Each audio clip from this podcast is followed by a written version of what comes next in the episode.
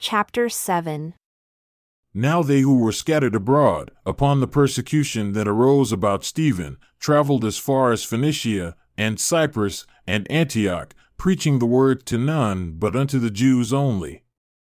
And some of them were men of Cyprus and Cyrene, who, when they had come to Antioch, spoke unto the Greeks, preaching the Lord Jesus. And the hand of the Lord was with them, and a great number believed and turned unto the Lord.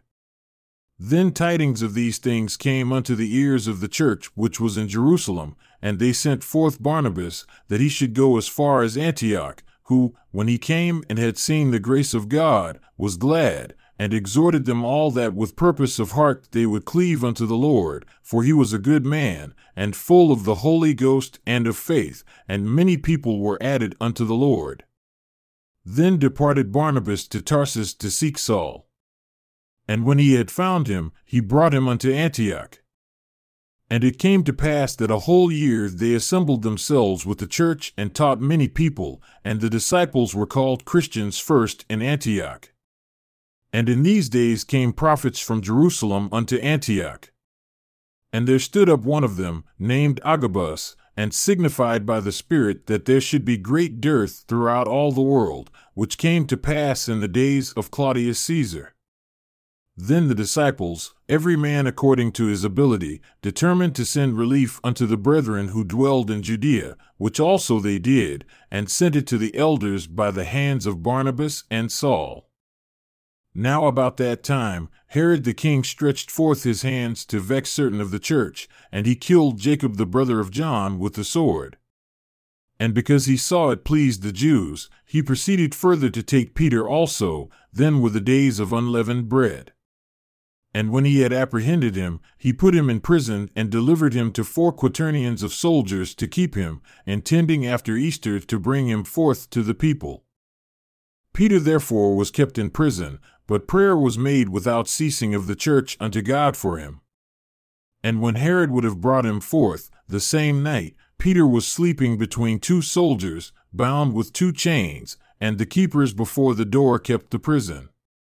And behold, the angel of the Lord came unto him, and a light shined in the prison, and he smote Peter on the side and raised him up, saying, Arise up quickly.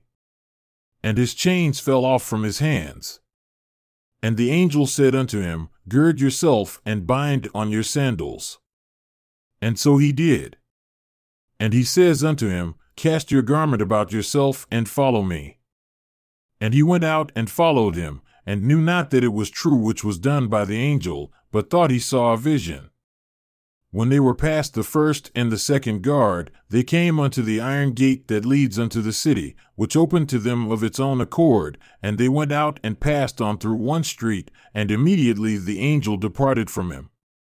And when Peter had come to himself, he said, Now I know of a certainty that the Lord has sent his angel and has delivered me out of the hand of Herod and from all the expectation of the people of the Jews. And when he had considered the thing, he came to the house of Mary the mother of John, whose surname was Mark, where many were gathered together praying. And as Peter knocked at the door of the gate, a damsel came to listen, named Rhoda. And when she knew Peter's voice, she opened not the gate for gladness, but ran in and told how Peter stood before the gate. And they said unto her, You are mad. But she constantly affirmed that it was even so. Then said they, It is his angel. But Peter continued knocking, and when they had opened the door and saw him, they were astonished. But he, beckoning unto them with the hand to hold their peace, declared unto them how the Lord had brought him out of the prison. And he said, Go show these things unto Jacob and to the brethren. And he departed and went into another place. Now, as soon as it was day, there was no small stir among the soldiers what had become of Peter. And when Herod had sought for him and found him not, he examined the keepers and commanded that they should be put to death. And he went down from Judea to Caesarea and there stayed.